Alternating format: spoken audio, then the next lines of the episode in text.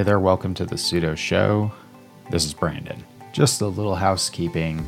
We are changing formats, so we are going to be including a video component. So if you're listening to this on the audio only feed, uh, there will be some things that will be exclusive to the video. However, we will be doing everything possible to ensure that the Sudo Show will continue to be consumable as an audio only podcast head on over to YouTube and get subscribed. Here's episode 66.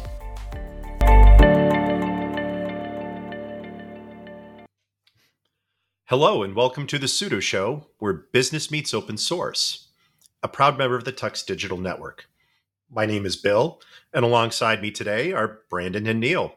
Gentlemen, how are we doing? I think I'm doing all right. How about you, Brandon?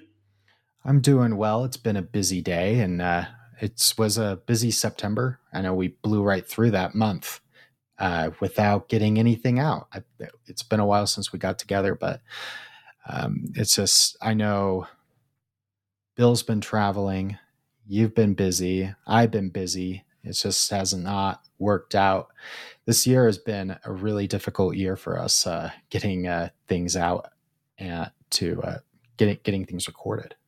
I think we can sum it up as life happens and it's been yes. a roller coaster. It's been an interesting time. Uh, Bill, uh, how's everything going with you? I'm doing well. I took some time this summer to relax, take some vacation.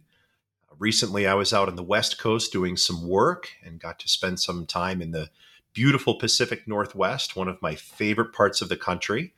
I'm actually going back in a couple of weeks but for now, tonight, I'm here in this amazing space with two awesome podcasters and good friends, and I'm looking forward to seeing where our conversation goes tonight. Yeah, so the topic of the day is VDI or virtual desktop infrastructure. And this will be fun. So, whenever this topic comes up, I don't know about the two of you, but there's typically typically the only solutions that ever come up is a XenDesktop from Citrix or Horizon from VMware, and of course the usual suspects. Uh, uh, the the typical go to in a lot of smaller organizations is Microsoft with just typical with remote desktop. Microsoft Terminal Services. Yeah. And in my line of work, I have deployed remote desktop services and VDI in a wide variety of places through a different set of mechanisms. So, in some instances, we're giving users a dedicated instance that belongs to just them. And that's usually when we're talking about graphical software, CAD software, a business executive versus maybe somebody else who just needs a shared instance of applications with other users in that organization. I've done it both ways and I've used all sorts of different clients to make that connection for those end users to the resources that they need, even Raspberry Pis. Wait, what Raspberry Pis? Really?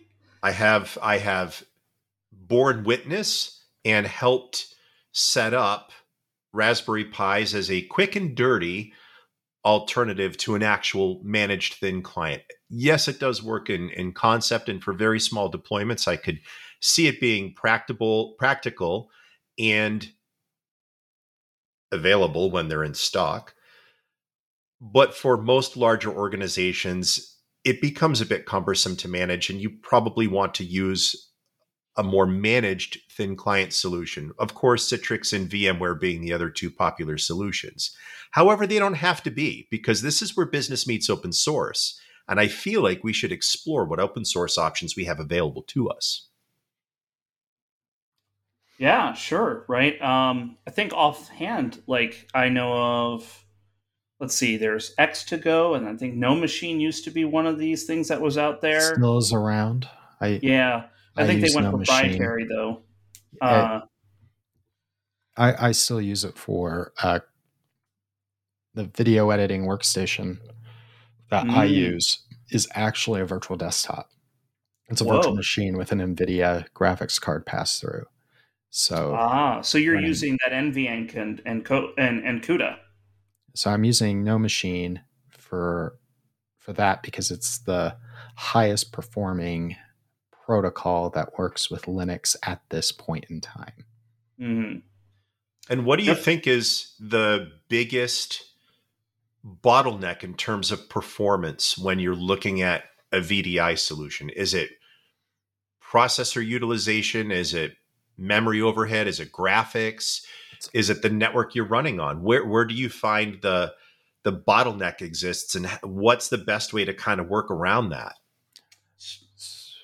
I would my... say there's like two big bottlenecks that typically come up. The first bottleneck tends to be something people don't expect, and that is the um, the way rasterization occurs. Um, this actually has a huge impact on everything else. So, like for example, a very simple remote desktop protocol is VNC, or otherwise formerly known as RFB, Remote Frame Buffer. So that protocol is just literally sending pictures over the wire, just frame by frame pictures. That's super slow and expensive because every shot is individual and they there is no intelligence about how screen updates occur.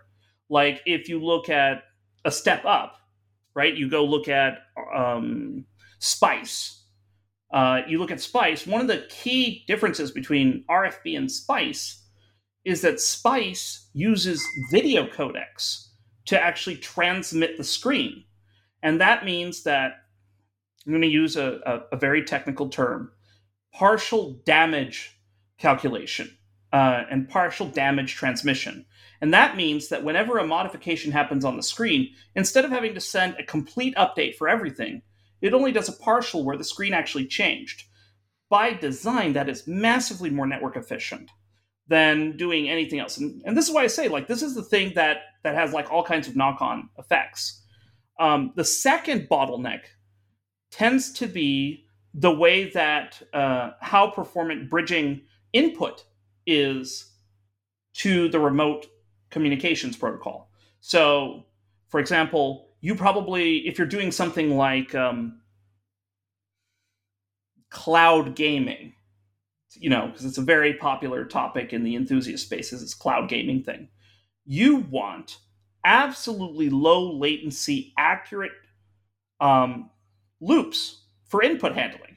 You want to you want to be able to capture the input from the client, take it, process it, send the response back, and do that as quickly as possible because some games really care about the, the input lag and that's a thing that matters. Now in office and in a lot of office cases this is less important but it kind of depends right? If you're doing game development or if you're doing testing or if you're doing um, vfx and production type stuff that ability to twiddle on a hair trigger can be important. Um, so these are the two bottlenecks you, te- you tend to see. The, the most common open source solution usually tends to be derived either from the X11 protocol or, v, or the VNC protocol, RFB. Both of those are highly inefficient at both of these things because they both, well, while sort of X11 supports partial damage transmissions and stuff like that, in practice it doesn't work um, because most modern X11 applications don't use the X server to draw the window.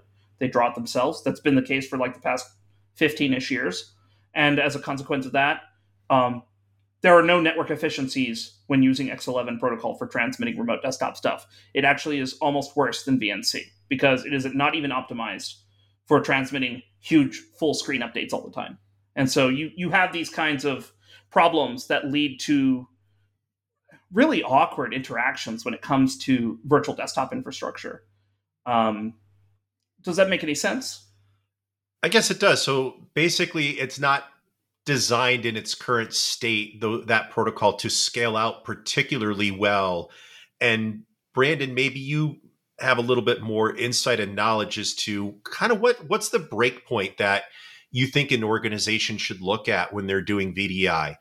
In the world that I live in, in the small business, you know, 10, 20, maybe 30 computers, sometimes the the initial overhead of VDI might be a little bit too much for that business to swallow, but maybe you have some ideas of where VDI can kind of scale out knowing the limitations of what X11 can do and then we'll we'll kind of figure out what that looks like going forward. But maybe you have some experience or hmm. knowledge you could lend regarding VDI rollouts or that breakpoint of workstations.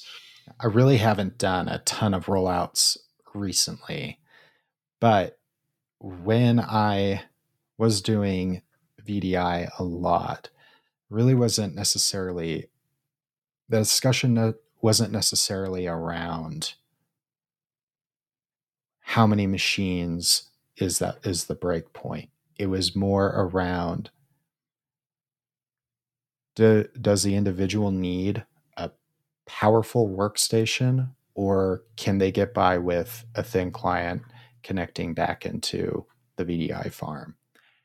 Uh, is their work highly confidential? So does it does it need to stay in the does the do their files need to stay in the data center? There are laptops that essentially boot into uh, a thin client operating system and they connect back into a VDI session in, in a data center. And that's uh, so it's an it depends. Like what's the use case? What are they using? What what are the what's the use case for that end user? If the end user is uh, a road warrior, it likely doesn't make sense for them to have a virtual desktop. Uh, they, they're going to need a laptop, and all their files are on there uh, on their laptop. So of course, there's going to be a risk there, but it's an it depends. It's a use case specific thing, and it's there's no silver bullet on when to start uh, deploying virtual desktop infrastructure. Also, there's two parts to virtual desktop infrastructure. There's the full, you know, full desktops, and then there's streaming applications, uh, like your full desktop applications. This isn't as common anymore now that more and more and more uh, applications are now web based versus aside from Microsoft Office, there isn't a huge uh, collection of desk desktop applications. Uh, I guess Adobe, uh, the Adobe Suite, and, and others that can be streamed.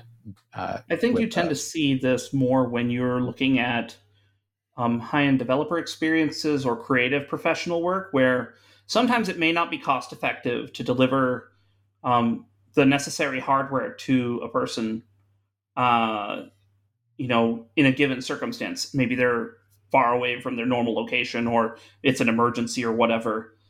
Being able to provision those resources, uh, you know, in the cloud and then being able to connect to them directly and, and use it like that is super valuable um, in a lot of circumstances.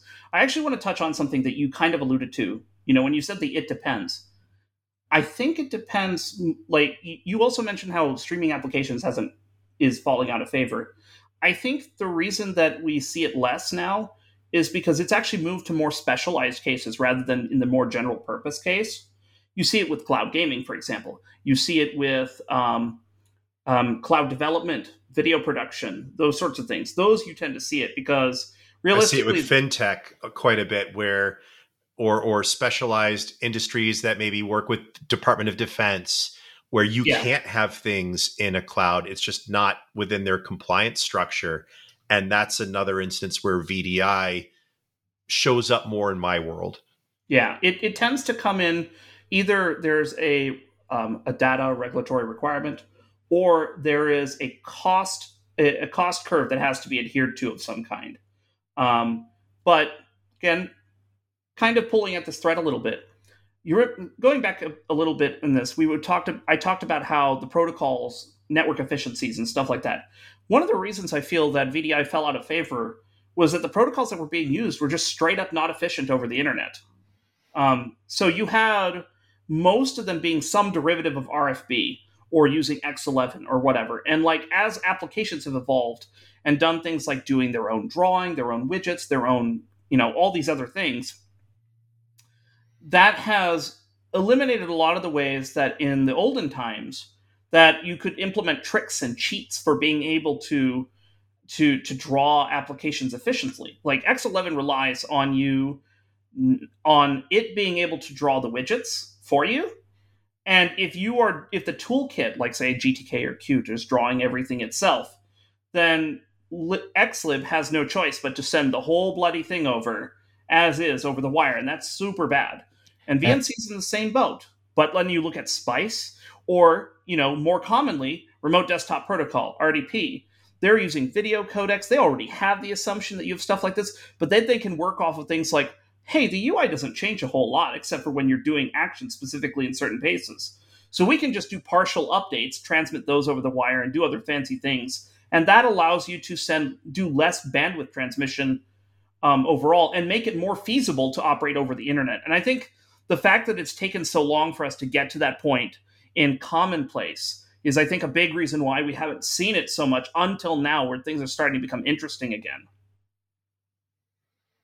Yeah. Well, Brandon, you also touched upon the fact that there is no silver bullet. And I think it's important for anybody watching this episode to understand that when if you're running an organization, you're in charge of IT, you're a system administrator, you're even a help desk tech, you want to avoid that silver bullet mentality because nine out of 10 times it just isn't there.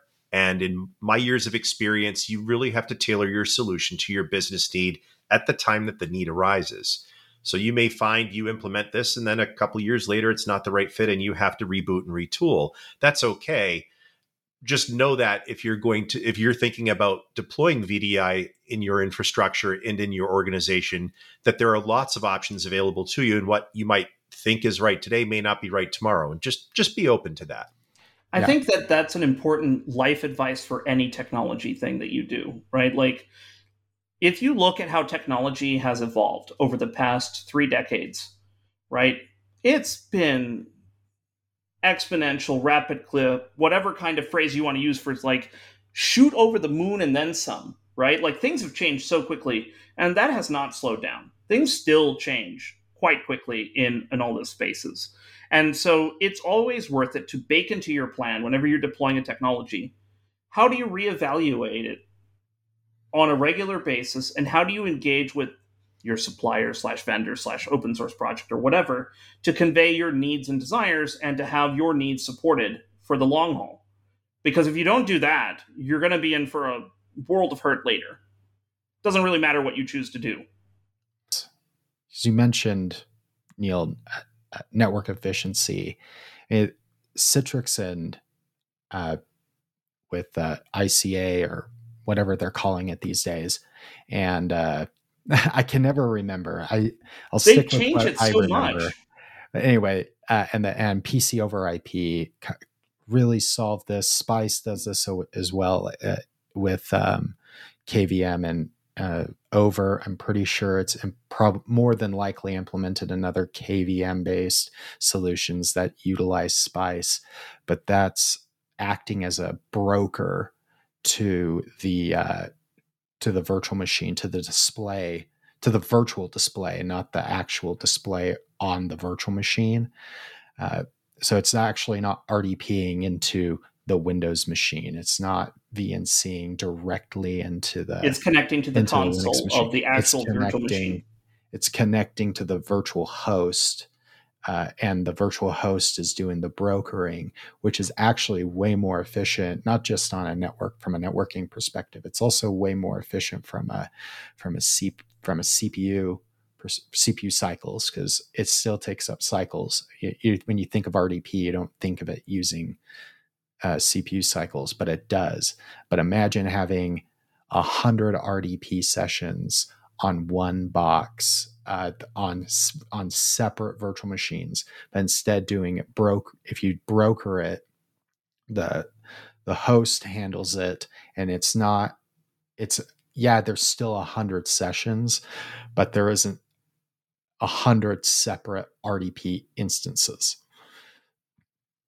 Uh, so it does have a huge impact on how you implement it. And I think that's another reason why already uh, why uh, PC over IP is so prolific across uh, the virtual virtual desktop space, like whether, whether we're talking high performance uh, computing, like for uh, um, for creators and other like oil and gas use cases, like with uh, uh, data science use cases.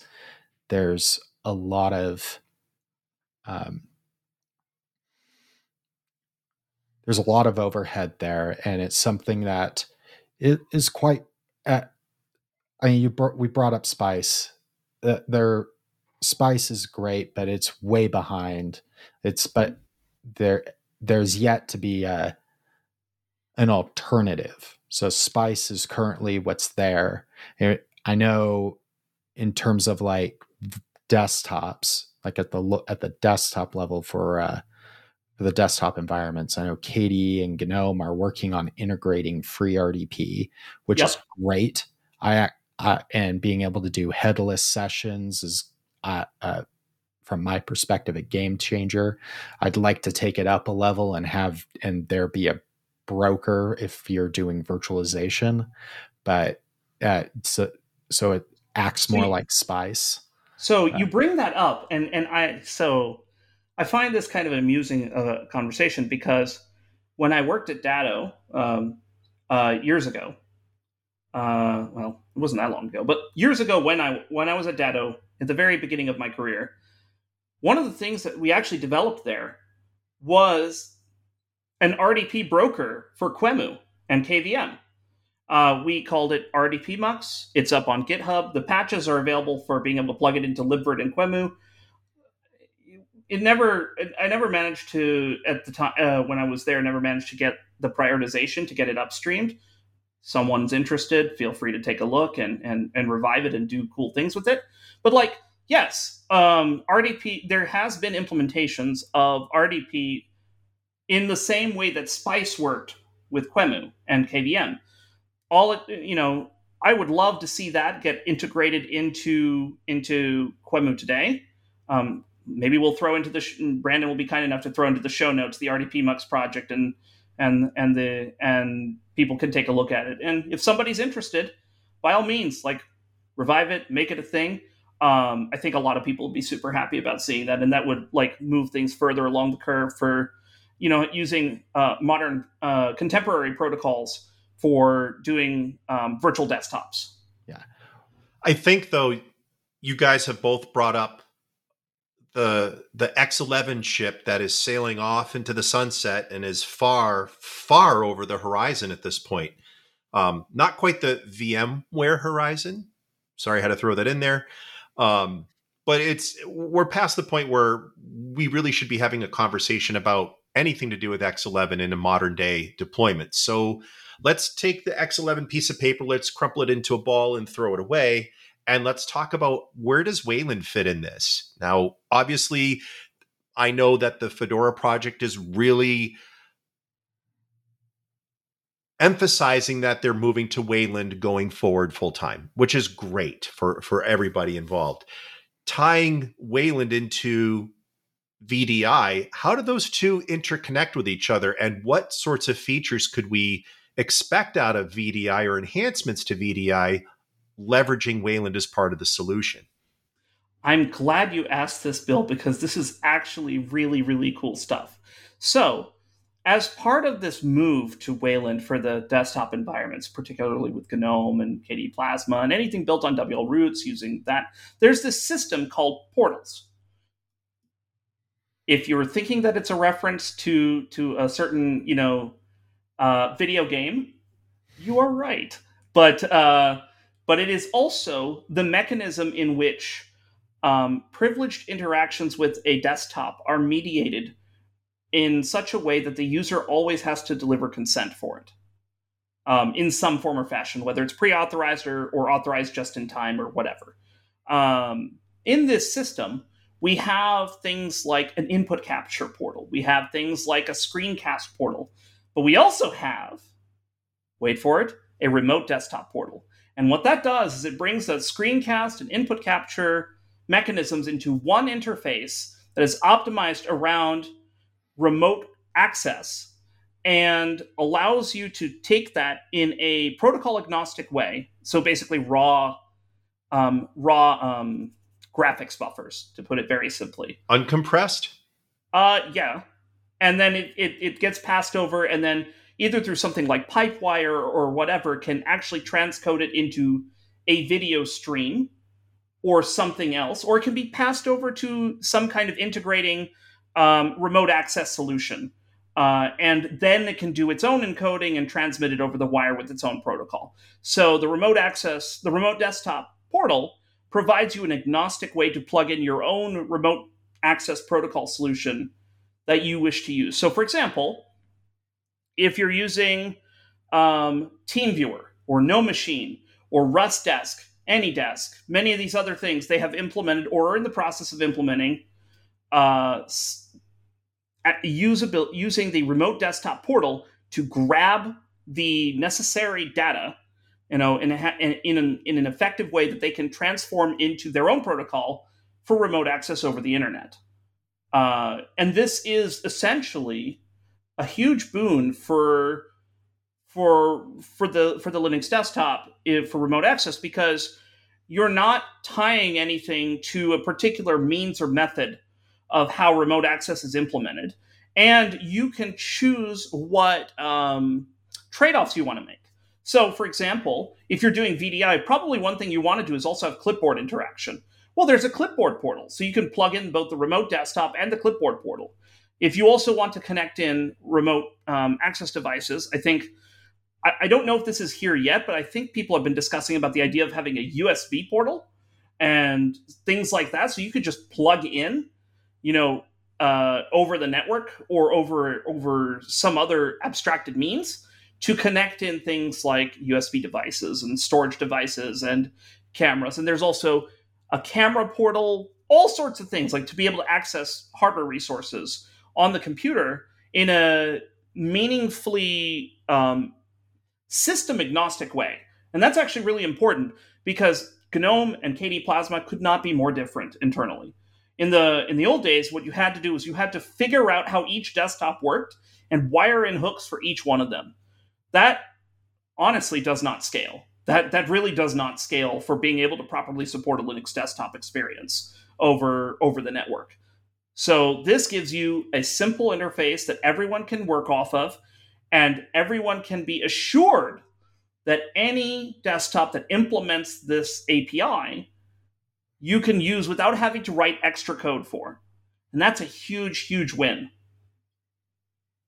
So it sounds like Wayland was built with these types of application deployments in mind. It comes out of the box with the tooling that a developer would need to create the solutions and systems needed to make VDI usable in modern day systems. I don't know if I agree with your first statement, but what yeah. I will say is that uh, because when when Wayland was first being developed, you got to remember it's 15 years old at this point. When Wayland was first being developed, um, there was very much a thought of like we got to go back to basics. We got to just do the bare minimum to make make things go onto a screen, and we have to fix the fundamental flaw that we have with our current graphics pipeline, which is we can't be assured that the frame makes it to the screen. That was the problem that they tried to solve. Everything after that has been built up of people interacting with these things and saying, this is a shortfall that we need to have closed. This is a gap that needs to be fixed. These are features that we, we need to have. These are, you know, behaviors that don't make sense in the real world. And, and all these have been done as what we call Wayland protocol extensions. And these are layered protocols that are on top of the core Wayland protocol that provide the experience you know today as a Wayland desktop experience or a Wayland mobile experience because Plasma Mobile is Wayland as well, or in your cars, IVI, uh, info, uh, infotainment video informatics. I forget what the phrase is, but IVI is the initialism, and that is also a Wayland-based environment. There is an IVI protocol that goes on top of the core protocol that implements all these things. Now I know this is a little bit of a tangent. I'm gonna, I, I promise you, there's it's important. So these these protocol layers that are on top are about addressing all these different use cases and handling all these different things. So, a protocol that was introduced into Wayland, uh, I think it's like called DMA-BUF or something like that, is direct memory access buffers. And so it gives you a zero copy way, a very highly efficient because you're not having to mess around with anything, access to the graphics that are being rendered. And you can just scoop that up and put it into whatever else you want. And that is a big difference from what we had in the other in the X11 days where everything was rasterized by the X11 protocol first before you could get access to it. This lets you step in between, you know, the thing that's like presenting pipelining it and rasterization, which is present drawing it on screen. Rasterization is drawing it on screen. Being in between those things means you can get the most efficient way to turn that into something that you can get for a highly um, responsive remote access mechanism. I think res- I think responsiveness and scalability have to go hand in hand when you're talking about VDI because one system is going to be responsive 100 systems may not be responsive if you don't design it correctly or if the protocols are working against you.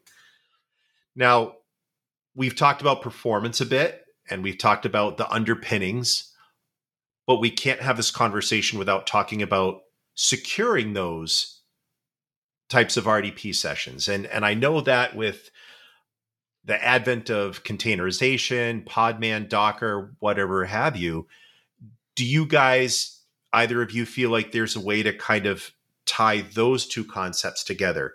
Maybe everybody's virtual desktop session is a separate container somewhere on a container host. How does that all look? Uh, do we have any background on that? Do we know where that might be headed? Is there anybody out there who has any experience with this? Containerization for Linux, I'm going to say it's not there yet. I am going to agree with Brandon on this because I have been doing experiments on this for what I think the past two years. You and I have been like poking at this. It is not easy to do. And also, people aren't really thinking about this, like to put it bluntly.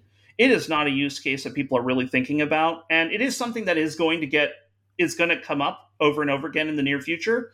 But we're, you know, we're still dealing with the fact that we're not over the hump yet to getting into the Wayland world, to getting the more efficient protocol stuff. We don't even uh, like one of the other th- challenges that is currently you know trying to be worked out is how do we handle pre-authorization for portals? Because in a mass deployment scenario you can't have users having to click every time that an access has to be done locally. That's not reasonable. Uh, and so you know we have to come up with a workflow in which we can both balance the security of the of the environment. While being able to support mass deployments mass provisioning and mass access um, because you know for example in in environments where the computer is not yours right? Like in a corporate environment or in an education environment where you may need for example remote assistance right? Um, rustdesk is an example of one of these tools or Vayon is another one. These tools are designed to be used in a way where you know the, the person in question who owns the um, controller side of it um, they may have different terminology for this, but I'll go with controller as the general term for this. Um, they have the controller side of this. They have to be able to jump in without having to wait for somebody on the other end to click the OK button. And, and that's a real problem right now. Like we we don't have a solution for that yet. There is a couple of workarounds that are in place. Like for example, so I played with TeamViewer when they released their um, when they released their Wayland experimental experience and their recommendation is that your desktop needs to support the ability to remember what you chose. And so one time you need to do it locally. And then every other subsequent time is until you reboot the computer, it will remember that thing and be able to let you access it over and over again. That is a workaround for a problem that we actually do need a solution for. And so these kinds of things have not been yet figured out. And once we get to that point where we can handle things like pre authorization, mass management of these permissions, things like delegated access, like once we have those things locked in place, again, then we can talk about containers and things like that because containers are largely non-interactive world. And yeah. that is where like this current story is not there yet. Even on X11 land, it's still not great either. Like there's yeah, other it's problems. not even yeah, I'm gonna argue it's not even there. Yeah. But, Neil, I I know Sorry, you brought I up uh, too much. I know I know you brought up I know you brought up all the user permissions and things like that, but when I with, with these are headless systems, and so there's not going to be a way to interact with it most of the time, and so that's where I think that you know, the uh, doing something that brokers to the virtual display versus attaching to the local system where it creates some sort of virtual either a virtual monitor or whatever. But in this case i'm like in the case of like uh, what's been done in kvm what's been done in all the enterprise class vdi solutions it's brokered. It's brokered to a to a headless to a session that is headless. And frankly that probably gets around a lot of that. And if we can figure that out in the container world where you uh, where there really isn't a way of saying here's a, a virtual display here's multiple virtual displays that you can broker to. You really can't do that. The the system will likely the container would likely spin up the wayland session with a virtual monitor in memory and that that's the that's where where it's at unless unless there's been a fundamental change. I don't really see that happening. I think that's where there's going to, where I think this is one of those use cases. I, I know that I, I, probably have been guilty of this. I don't know if I've been guilty of it on, on this show or not, but I know I've been guilty about this uh, with, with, uh, uh, just talking with people in general about technology that everything's going containers. But in this case, I actually do think that virtualization for desktops, for desktop virtualization, is going to remain virtual. It's never going to go containerized, not just because, uh, mostly because of the reasonings I already gave. There's no really real good technical way right now to handle the broker doing a broker to the to a container display there really isn't a display even a virtual one. Uh, and also the vast majority of virtual desktop workloads are going to remain on windows. They are not going to be linux. In high performance use cases there is of course the the for Linux. Like I know a lot of the animation studios use uh, uh, enterprise Linux for their workstations, uh, and that's uh, and that's not going to change, and even for virtual workstations. But until we can figure out that the way of brokering that without there being uh, uh, some sort of permission access at the local level, there's no way it Linux desktops will ever become a containerized solution. So I've got two counterpoints for you. The first counterpoint is that KDE Plasma supports generating virtual desktops, uh, virtual screens on demand in KWin. So you can request one and then launch a desktop in it if you'd like. Yeah, actually, so it GDM. Is, uh, so sort of. So the thing is that KWin can do it basically at any point in time. You can do it for whatever purpose. You can even do it in the local desktop to say like if you want to put a window, uh, like if you're doing a presentation and you want to screencast it, you can actually tell KDE Plasma to generate you a screen to put the presentation on. And then it never, the, the real desktop is never actually sent to, like, say, OBS Studio or whatever. I used it the other day to try out, like, recording a presentation, and it was actually kind of neat. Um, the other thing is, the real problem that we have right now is that we don't have a way to deal with mediating GPUs into containers. That's actually the real problem. So in in the containerized in the virtual machine world, you have two real choices. You have pass through and you have paravirtualization. So VirtIO GPUs paravirtualization, and then you have things like VFIO or SRIOV and these various things for pass through. Um, because you're able to do these two basic techniques, it becomes a lot easier to do an accelerated desktop. Uh, but in containers, you don't have that because you don't have a virtual machine monitor to as an as an intermediary between you and the the hardware that can can do that. So your only real choice is to have some way to um, uh, to have a MUX or some kind of splitter or mediation mechanism to have access to the GPU device so that both the host and the and the container can use the same GPU without taking full ownership of it. Once you have that piece, a lot of this stuff kind of falls by the wayside and all the other problems are easier to solve. Like the interactivity issue, again, pre-authorization that can be pre, you know, configured in a container. Once you have the ability to do pre-authorization, that problem goes away. Really, the the the the, the issue is that in order to operate headless um, with any real performance, you really don't want to be running on the CPU. You want your gra- you want your graphics running on a GPU device, and so there hasn't been interest even in the enterprise space with with GPU based workloads, which shocks me because there's it's it's really important to have this. There has been no interest that I can see so far. Again, I can, I'm happy to be proven wrong. Brandon, maybe you know something that I don't, but I haven't seen anything in the container world around setting up device mediation. And without that, and without a way to like mux and split up a GPU so that you can have access to it shared between the host and the and the container, this ain't gonna fly. I know the I know there's a lot of work with NVIDIA to to do that because there's more than one more than just graphical use cases that yeah encoding that. there's already, what if you want to do encoding workloads at scale. That's like a, really painful. yeah.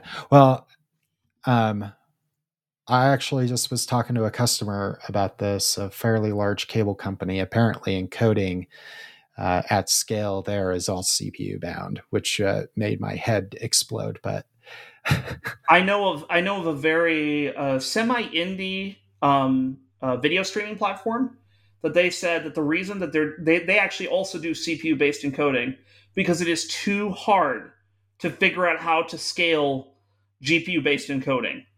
And that is silly. It should not mm-hmm. be hard to do that. But there's just not been a lot of interest or drive into solving this problem because there's just to be fair, there's been a lot of other problems to solve first, right? Like and most of the container based workloads are not graphical oriented, not even in the enterprise. Most of them don't care at all. And the one and we're just now edging towards the cases where GPU based workloads are starting to really matter. And so we're going to have to start thinking about this problem. I now know what your next GitHub project is going to be, Neil. You are not committing me to that. I don't know. I think the only the only place I would be committing you to is an institution if I if I am correct here. It would certainly drive me nuts. So, we've been talking a lot about brokering and know, I just threw and I just wanted to illustrate this. So those who are on the audio who are listening to the audio only version of this, there's a link in the show notes to the uh, to the diagram I'm showing, and of course, or you can hop up on YouTube and and and and go to the same timestamp and and see the and see this diagram. It's a very simple diagram, and basically, this is how uh, Spice works, and it's very similar for other um, for other it's basically protocols. how RDP works. Yeah, it's very very similar to how other protocols work, proprietary or or open source. So you ha- your user has the it authorizes that they want to uh, log into their virtual desktop, and then the broker will will uh, proxy the session to the end user, and then the session go, goes to, is a direct connection from uh, the hypervisor that the virtual machine is on to the end user, and typically, and Neil, I'm glad you brought up the uh, the the GPU question because sometimes some of these protocols were designed to use the fastest GPU, with, whether if it's on the client side or server side, or if it's uh, not a GPU, if the CPU in this in the data center will render the uh, the image quicker for the for the desktop, it'll stay in the data center and it won't offload it to the client. anyway, that I just wanted to make sure that because uh, sometimes when we talk about these things, uh, we don't. Uh, it's sometimes it's hard to visualize, and I wanted to make sure that people understood when we talk about brokering. This is kind of a, this is super high level of how it really looks, but it, it does give you an idea of how of how. Uh, um, and a piece that's missing in your diagram is Virgil, right? Virgil renderer, which gives oh, you the well, ability Vir- to broke to paravirtualize Vir- and broker uh, GPU inf- uh, resources. Yeah, well, Virgil, uh, from based on my current memory, uh, does not work in uh, this specific use case. That it works if you're on your local machine and you're using a local VM. But as far as I'm aware, the last time I attempted to do anything with that over a network, Virgil did not work. So I know of one very I know of one provider of virtual desktops infrastructure that's actually using Spice plus Virgil, and they've been contributing to both projects as a result of it. Um, so it, it definitely can be done over the network. It is additional complications for sure, but like there's been a revitalization into Virgil and stuff. I think I recently saw someone working on a pull request to add VirtIO GPU 3D acceleration support for Windows, which would plug into the Virgil infrastructure and give you the ability to like have paravirtualized graphics. What is Virgil specifically? So Virgil is virtual graphics layer or VIRGL. And originally it was designed to give you the ability to do um, OpenGL um, passed through from the guest into the host but it has been expanded to other protocols, Vulkan, and I think there's some work going on with Direct 3D through Angle and stuff like that. But like the idea is when you're using Virgil, you are essentially putting in a um, a dedicated GPU device that is created by the virtual machine hypervisor. So that's VirtIO GPU is the virtual GPU device name um, from KVM and QEMU and all this other fun stuff. Um, and then that has a driver in the guest. Linux has one built in. Windows is now getting one. See aforementioned pull request. I'm sure we'll link it in the show notes. So if people are morbidly curious, they can go see how a Windows driver is written. Um, spoiler: it ain't pretty. Um, but you you take that and you're able to use you're able to basically take all the calls that that the computer makes and it passes it through to the to the virtual machine monitor who then plays it on the host GPU. Now, this is where things get interesting. If the host GPU is a real one, which is often the case when you're doing stuff like this, even if you're using Spice as a way to remote into and access it, then you're able to take advantage of locality and efficiency, and then Spice will then just send you the result over the wire. Um, but you could also just transmit the the the the actual commands, the requests, over the wire to your remote machine and the remote machine would actually run the commands. And so the GPU actions would be done on your computer and not on the other end. Um, these are all things that are possible today with the stuff that we've got.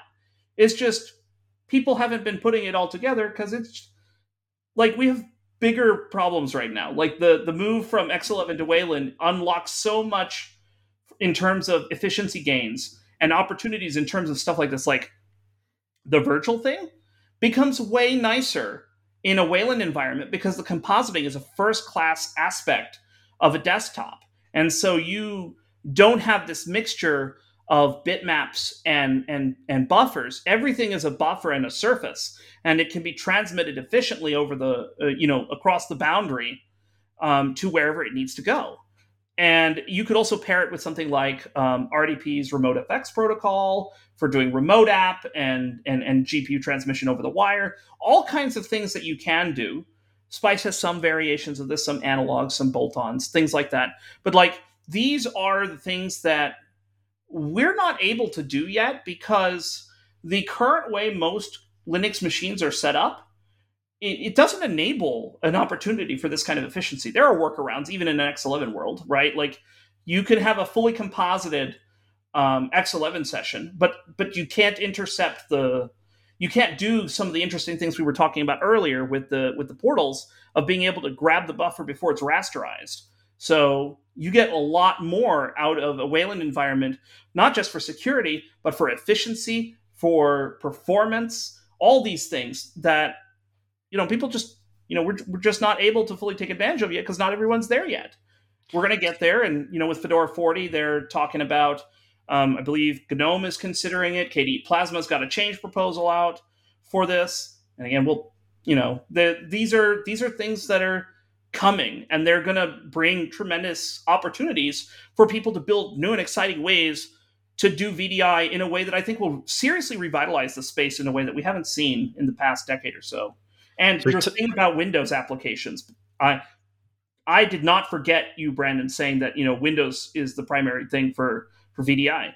With Valve's investment, Valve and CodeWeavers' investments into Wine and things like that over the past few years, we are increasingly getting to the point where we could even do Windows workloads on Linux, and I'm very excited for that future. We've had a pretty in depth conversation regarding VDI in terms of protocols, server side design, a little bit about clients, and practical use cases. And I think that's important because everybody's got a different use case and everybody's working with a different set of tools. And so I think it's important for you out there that are watching or listening to us to understand that there are snippets and pieces of the VDI that are hopefully useful to you in your everyday practical business use case. But as the days get shorter, the air gets just a little bit colder, do we want to, on the Sudo Show, make a prediction that 2024 will be the year of the Linux virtual desktop? Oh man, you're ballsy, Bill. Well, it already is in certain industries. a new day has dawned. Well, everybody, I want to thank you for either watching or listening to this episode of the Sudo Show, where business meets open source. Thank you and enjoy the rest of your week.